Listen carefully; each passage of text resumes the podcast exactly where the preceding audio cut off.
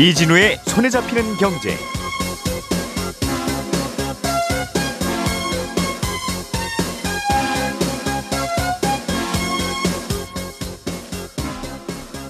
안녕하십니까 이진우입니다. 미국의 경제 전문지 블룸버그가 최근에 중국의 전력난이 심각하다고 보도하면서 중국에서 생긴 진짜 위기는 헝다 사태가 아니라 어, 전력 부족 문제다 이렇게 지적했습니다. 실제로 요즘 중국에서는 정전 사태가 꽤 자주 발생하고 있고 전기 공급이 안 돼서 가동이 중단된 공장들도 꽤 많은 상황인데요. 정말 전기가 부족해서 공급이 안 되는 건지 아니면 어, 전기를 만들 여력은 있는데 다른 이유로 공급을 덜 하고 있는 건지 이걸 두고 해석이 좀 다양합니다. 잠시 후에 이 내용 자세하게 살펴보겠습니다. 최근에 사조 산업의 소액주주와 대주주 일가 사이에 경영권 분쟁이 있었습니다. 이 분쟁은 대주주 일가의 승리로 일단락되긴 했는데 이 경영권 분쟁 과정에서 공의결권이라는 게 문제로 떠올랐습니다. 이 공의결권은 공매도하고 비슷하게 빌린 주식으로 의결권을 행사한다는 의미인데 이게 어떤 논란이 됐었던 건지 이 내용도 짚어보겠습니다. 9월 29일 수요일 손에 잡히는 경제 광고 잠깐 듣고 바로 시작하겠습니다.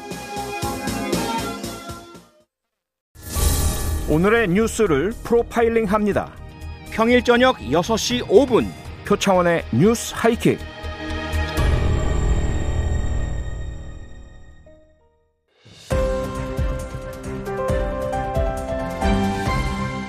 이진우의 손에 잡히는 경제. 네, 중요한 경제 뉴스들 알아두면 좋을 경제 뉴스들을 골라서 정리해 드리는 시간. 오늘은 어, 손에 잡히는 경제 박세훈 작가와 에셋 플러스 김치영 경제 뉴스 큐레이터 딱 두 분만 오붓하게 함께 합니다. 어서 오세요. 네, 안녕하세요. 김현우 소장님은 휴가 가셨 네. 네, 휴가 갔습니다. 네. 제가 오늘 두 배로 크게 인사드렸습니다. 비가 이제 주룩주룩 좀 오니까 네. 어, 약간 또 기분이 우울했는데 김현우 소장님 휴가 가신 날 비가 왔다고 생각하니 기분이 네, 좋습니까? 기분이 흐뭇해지네요. 아이 좋아라. 오늘은 김치영 큐레이터가 준비한 소식부터 먼저 보겠습니다. 사조산업의 주주총회에서 어, 뭔가 이제 시비가 서로 붙었는데 네네네. 보통 이제 회사에서 주주총회에서 시비 붙으면 어른들이지만 길게 말다툼 안 하고 그냥 표대결하고 끝나잖아요. 그렇습니다. 음, 근데 이 과정에서 공의결권이라는 게 사용돼서 야 이건 또 뭐냐 이런 좀 논란과 화제가 됐었어요. 네.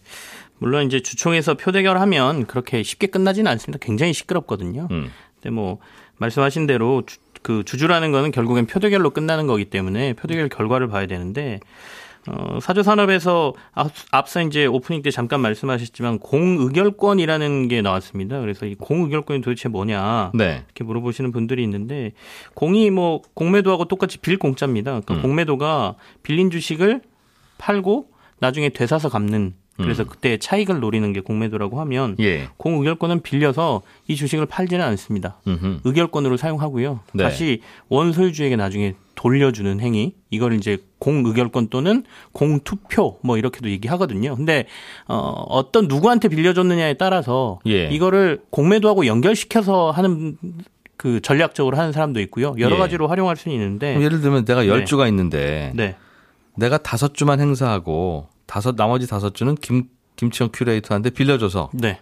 김큐가 다섯 주의 의결권을 행사할 수 행사해라. 있게 네. 했다는 건데 네. 얼핏 들으면 내가 열 주가 있으면 내가 내 마음대로 열 주를 행사하면 되지 굳이 왜 복잡하게 그걸 빌려주고 야, 이렇게 의결권 행사를 좀 해주세요 이렇게 그렇죠. 부탁을 하냐는 거예요. 왜? 네.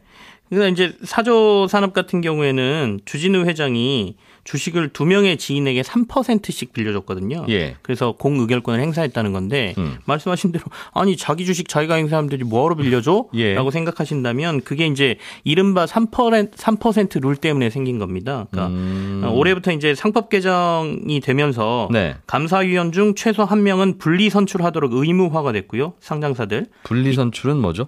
그러니까 따로따로 나눠서 선출하라는 거고, 그러니까 한 명 그 감사위원 중에 한 명 같은 경우에는 어그 그러니까 일반적으로 이사를 선임을 할 때는 예. 한꺼번에다 선임을 했었는데 감사위원은 따로 해서 분리해서 선출해라. 감사위원 하나 뽑을 때는 예, 예. 그리고 감사위원을 뽑을 때는 3% 룰이라는 걸 적용해서 대주주의 지분을 의결권을 아. 3%만 행사하도록 하겠다라고 제안을 했습니다. 아무리 지분이 많더라도 네. 그분도 이 마지막 감사 뽑을 때는 내 표 다 이쪽에 몰아줄 거예요 하더라도 3%까지만 그렇습니다. 인정해 주는 걸로. 그러니까 결국에는 이 3% 룰이라는 게 어, 감사위원이 대주주의 어떤 경영자들을 견제하도록 하는 제도인데 예.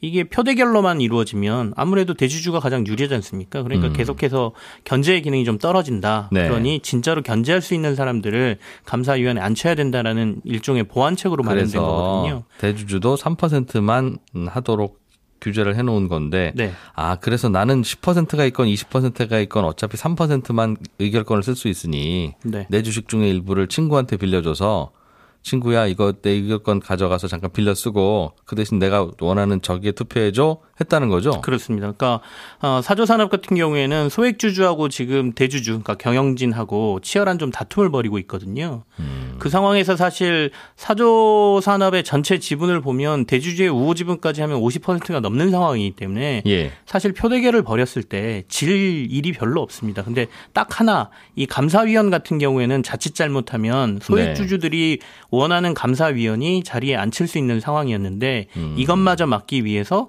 주진우 회장이 3%씩 타인에게 빌려주고 공의결권이라는 걸 행사해서 이것마저도 막았다. 예. 이 얘기가 되겠습니다. 야 이게 물론 이렇게 3%로 지분을 제한하는 게 네. 제한 당하는 쪽 입장에서 보면 아니 주주라고 하는 게 주식회사의 기본이 자본금 낸 거에 주식 한 주가 한 표지 네. 3%로 제한하는 걸 갑자기 이런 개념을 도입하면 어떡하냐 하는 논란은 있을 수 있으나 네. 법을 그렇게 만들었는데 좋아 그럼 나는 이거 내 친구한테 빌려줘서 피해갈 거야가 하는 게 마- 말이 되면 이 법이 무력화되는 거 아닙니까? 그렇습니다. 사실상 법이 무력화되는 것이고요.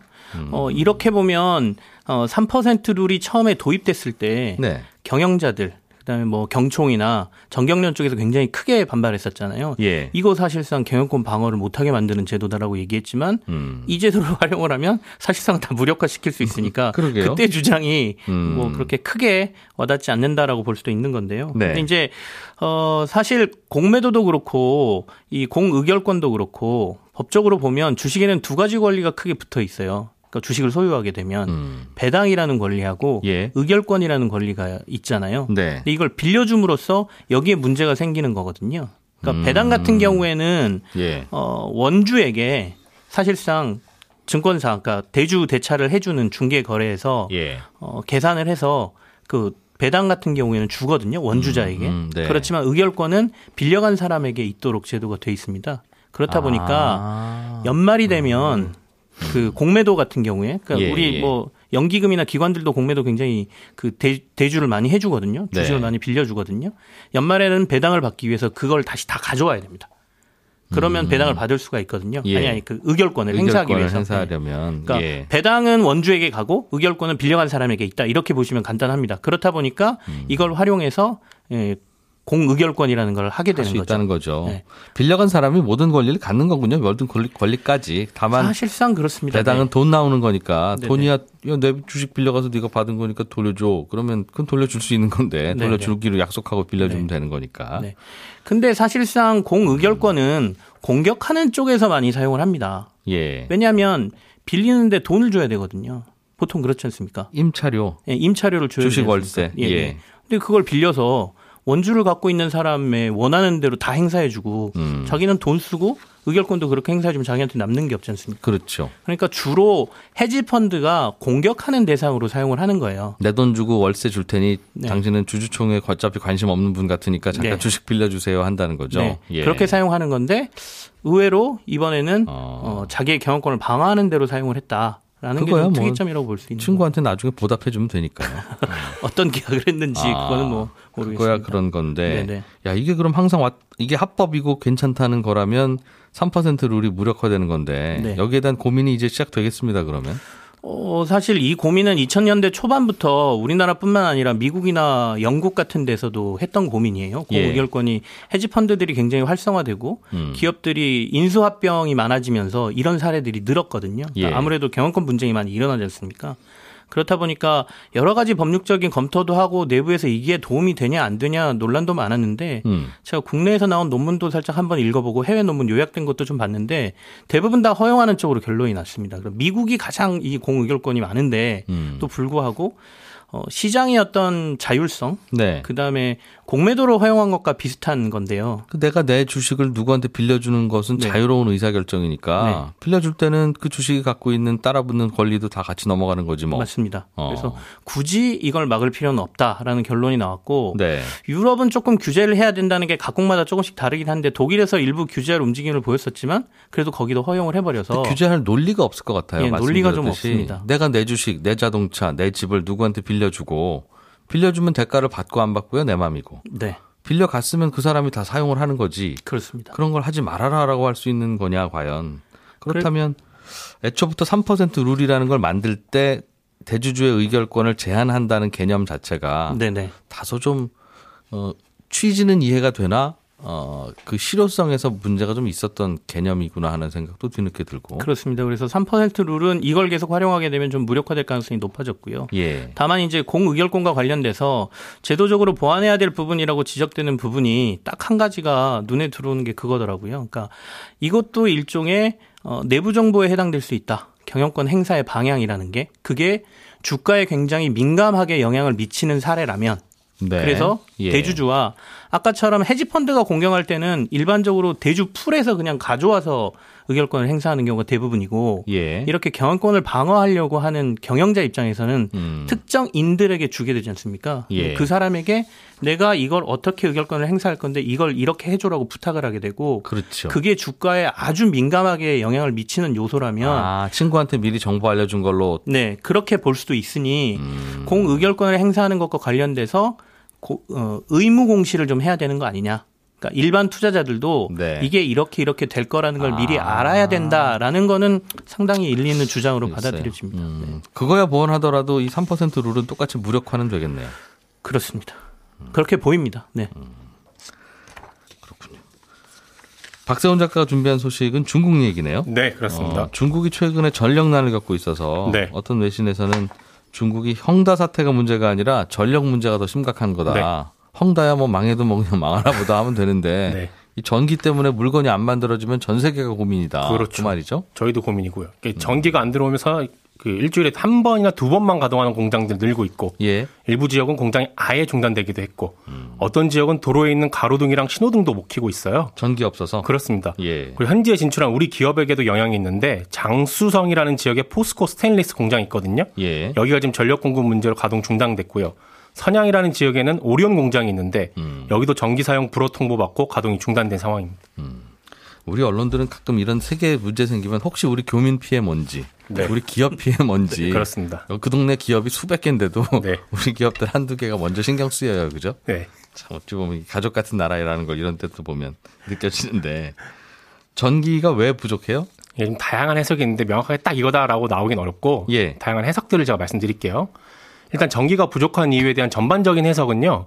중국에서 전기 만드는데 가장 많이 쓰이는 게 화력 발전이거든요. 네. 작년 기- 기준으로 보면 대략 한 68% 정도가 화력인데 음. 그리고 그 뒤가 수력 이게 대략 한 18% 정도. 나머지가 풍력, 원자력, 태양열이에요. 네. 근데 화력 발전에 쓰이는 석탄이랑 가스 가격이 최근에 엄청 올랐지 않습니까? 음. 그러다 보니까 그리고 중국 정부가 호주 정부랑 싸우는 바람에 호주에서 그동안 들여오던 석탄 수입을 금지를 했어요. 작년 10월 이후로. 예. 그러다 보니까 석탄 공급이 안 되고 있고 그러다 보니 전기를 예전만큼 생산을 못 하고 있고요. 예. 화력 발전이 좀 안 들어가면 수력이나 풍력 발전을 더 쓰면 될 것 같은데 중국의 서쪽 지역에 주로 있는 게 수력 발전이거든요. 근데 올해 중국에 비가 많이 안 오는 바람에 수력 발전이 잘 안 되고 있습니다. 예. 그리고 중국의 동북 지역에 주로 있는 게 풍력 발전인데 최근에 이상하게도 바람이 안 부는 바람에 여기도 좀 안 들어가고 있어요. 이거 그러다 보니 전력 친환경 공급이 안 됩니다. 친환경주의 주장하시는 분들 입장에서 굉장히 난처하겠네요. 그렇습니다. 얼마 전에 영국도 풍력 발전 멈추는 바람에 천연가스 많이 쓰게 되고 천연가스 가격 오르게 됐다라는 소식 전해드렸잖아요. 음. 중국도 비슷한 상황입니다. 비가 안 와서 수력 발전기가 안 돌아가고 네. 바람이 안 불어서 풍력 안 네. 발전이 안 돌아가고 이런 얘기도 하더군요. 전- 중국도 전기를 만들어서 파는데 전기 공장이 발전소가 네. 원료가 올라가면 발- 그 전기값도 높게 쳐주기는 하는데 연동제가 돼 있죠. 예, 높게 쳐주는 게 10% 넘게는 안 높게 쳐준다. 네. 즉 원료가 5% 올랐으면 전기도 5% 높게 받는 건 되는데 연료비가 50% 올랐다고 50% 전기를 올리는 건 안 되는. 그렇죠. 그러니까 연료비가 많이 오르면 전기 만들어서 파는 게 오히려 적자라서 네. 에이 발전기 꺼 오늘 그렇게 된다고. 예, 아무튼 이런 문제로 지금 전력 공급이 잘 안 되고 있다는 해석이 음. 나오고 있습니다. 거예요. 이게 전반적인 해석입니다. 근데 어디는 또 되고 어디는 또 안 되고 그래요. 네, 이게 좀 이상했어요. 저 예. 어제 중국에 또 아는 분한테 전화를 한번 걸어봤어요. 네. 근데 거긴 또 잘 된대요, 전기 공급이. 예. 이분은 베이징에 있거든요. 예. 베이징은 지금 전기 공급이 잘 되고 있는 겁니다. 음. 근데 어디는 안 되냐 하면 동북 삼성 지역하고 동남 쪽이 지금 잘 안 되고 있는데 예. 어제 제가 통화했던 중국 전문가가 이런 얘기를 하시더라고요. 최근에 공장 잘 안 들어가는 건 중국 정부 특유의 계획 경제 때문이다. 음. 이게 무슨 얘기냐면요. 중국 정부가 탄소 배출량 지금 계속 줄이려고 하고 있잖아요. 예. 그 방법 중에 하나가 에너지 소비를 줄여버리는 겁니다. 그래서 중앙 정부가 연초에 각 지방별로 너희는 올해 GDP 대비 얼마만큼을 줄여라 에너지 소비를 할당량을 줬어요. 예. 그래서 올 상반기에 중앙 정부가 지방 정부가 어느 정도 실적을 내고 있냐, 어느 정도로 줄이고 있냐 점검을 한번 나가봤는데 공장들 좀 작작 돌려라 그랬는데 네. 실제로 얼마나 주- 안 돌리는지 봤더니 오히려 작년보다 더 돌리고 있다는 거예요. 전 세계가 코로나 때문에 물류가 마비돼서 네. 다들 물건 필요하니까 네. 주문도 많이 들어오고 그렇죠. 손님이 달라는데 공장을 안 돌릴 수는 없으니까 그렇죠. 열심히 돌렸겠죠. 열심히 돌렸던 겁니다. 예. 그 그러다니까 중앙 정부가 볼 때는 음. 아니 너네 숙제 내준 거 이거 왜 제대로 안 했지? 어. 그럼 너 1차 경고야. 예. 올해 말까지 할당량 못 맞추면 이거 정말 큰일 난다. 라고 경고를 한 겁니다. 아, 그래서 아예 야 여기 저 애들 공장 못 돌리게 전기 꺼. 아, 그, 그런 그렇게까지 내리진 않았는데 그 1차 경고 받은 지역들이 바로 지금 문제가 되고 있는 예. 동남 쪽 광둥성, 장수성, 저장성이거든요. 아하. 이 지역들 입장에서는 남은 4개월 동안 어떻게든 정부가 정해진 기준에 맞춰야 되기 때문에 예. 지금부터라도 열심히 에너지 소비를 줄이는 겁니다.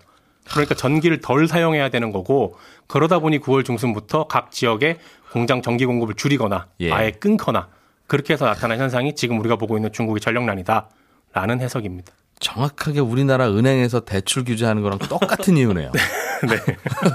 줄이라고 했는데 어디 더 늘렸어 너희들. 네. 두고 봐 이제 엄마. 줄이라고 했는데 이제 이러니까 은행들이 슬슬 대출 안 해주는 그렇죠. 똑같은 상황이군요. 네. 어. 대출 안 해주는 것도 문제인데 중국의 공장이 안 돌아가면 이것도 만만치 않겠습니다. 여파가. 그렇습니다. 좀 전에 말씀드린 예. 음. 광둥성, 장수성, 저장성 여기가 중국 전체 GDP의 3분의 1 차지할 정도로 공장들이 많이 몰려 있거든요. 예. 특히 이 지역에는요. 대만 반도체 업체들 공장이 많은데 여기서 차량용 반도체들 주로 만들고 있어요. 근데 지금 가뜩이나 차량용 반도체 모자라 갖고 차 출고 안 되고 있잖아요. 만약에 여기가 공장 안 들어가면 앞으로 더 심해질 수 있는 겁니다. 그리고 테슬라 들어가는 부품 공장도 여기에 있고요. 네. 아이폰 만드는 공장도 여기 있고요. 그러다 보니 테슬라, 애플도 타격을 입게 될 거고 전 세계 제조업체들의 부품 공급 차질로 이게 만약에 확산이 되면 네. 제조업 공급 사슬, 공급 사슬이 마비가 될 거고 그럼 상품 조달 어려- 어려워질 거고 그러면 지금 만들어진 상품들도 물류가 잘 안 돌아가는 바람에 어, 유통이 잘 안 되고 있는데 예. 상품도 안 만들어진다. 그러면 이제 음. 상품 가격들이 올라가게 되고 그럼 또 물가가 오르게 되고 전 세계적으로 영향이 있을 수밖에 없죠. 뭐가 부족할지 모르는 상황. 그렇습니다. 그런 게 있네요. 저희도 냉장고가 하나 고장 났는데 지금 계속 못 고치고 있어요. 왜 부품 뭐 없어서. 부품이 하나가 아주 간단한 건데 네. 야 이거 2천 원짜리 부품인데 없어가지고 못 고친다고. 아. 왜꼭 2천 원짜리라는 말씀을 굳이 왜 하셔서 제 마음을 아프게 하는지. 아무튼 그래서 냉동실을 거의 그 하나를 못 쓰고 있습니다. 어쨌든. 어쨌든 그래서 전력, 전력난이 빨리 좀 해결이 돼야 되는데 음. 또 쉽지 않다는 전망이 나오는 이유가 뭐냐면요. 예. 시진핑 주석이 탄소 규제하고 에너지 소비 줄이는 이유 중에 하나가 내년 2월에 베이징 동계올림픽 열리거든요. 네. 여기서 전 세계 사람들에게 중국의 푸른 하늘을 보여주고 싶다 라는 거였는데 예. 이 말은 적어도 내년 초까지는 지금의 규제가 계속 될 수도 있다라는 거라서 음. 쉽게 해결되지는 않을 것 같다 이런 전망이 나오고 그러다 보니까 어제 전 세계 IB 그러니까 투자은행들이 중국의 경제 성장 전망치를 대폭 낮췄어 1% 포인트 정도 내렸거든요. 예. 이런 것들도 영향이 있을 것 같습니다. 맑은 하늘 맑은 공기를 보려면 비용을 많이 치러야 되는구나라는 네. 걸 뒤늦게 알게 되고 그렇습니다. 우리 모두 맑은 하늘 맑은 공기를 보려면 자칫하면 그게 일자리 없으면 공장에서 일하던 분들이 제일 먼저 타격받을 거 아니겠어요? 그렇죠. 저소득층의 희생을 대가로 맑은 하늘을 봐야 되는구나 하는 또 생각도 새삼하게 되네요.